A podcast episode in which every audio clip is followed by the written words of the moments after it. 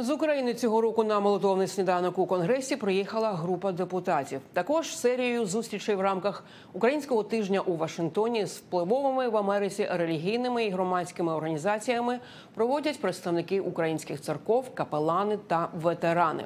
До Вашингтона також приїхали діти, які постраждали від військових дій Росії. Про головні завдання українського тижня Андрію Борису розповів його координатор, колишній депутат Павло Унгурян.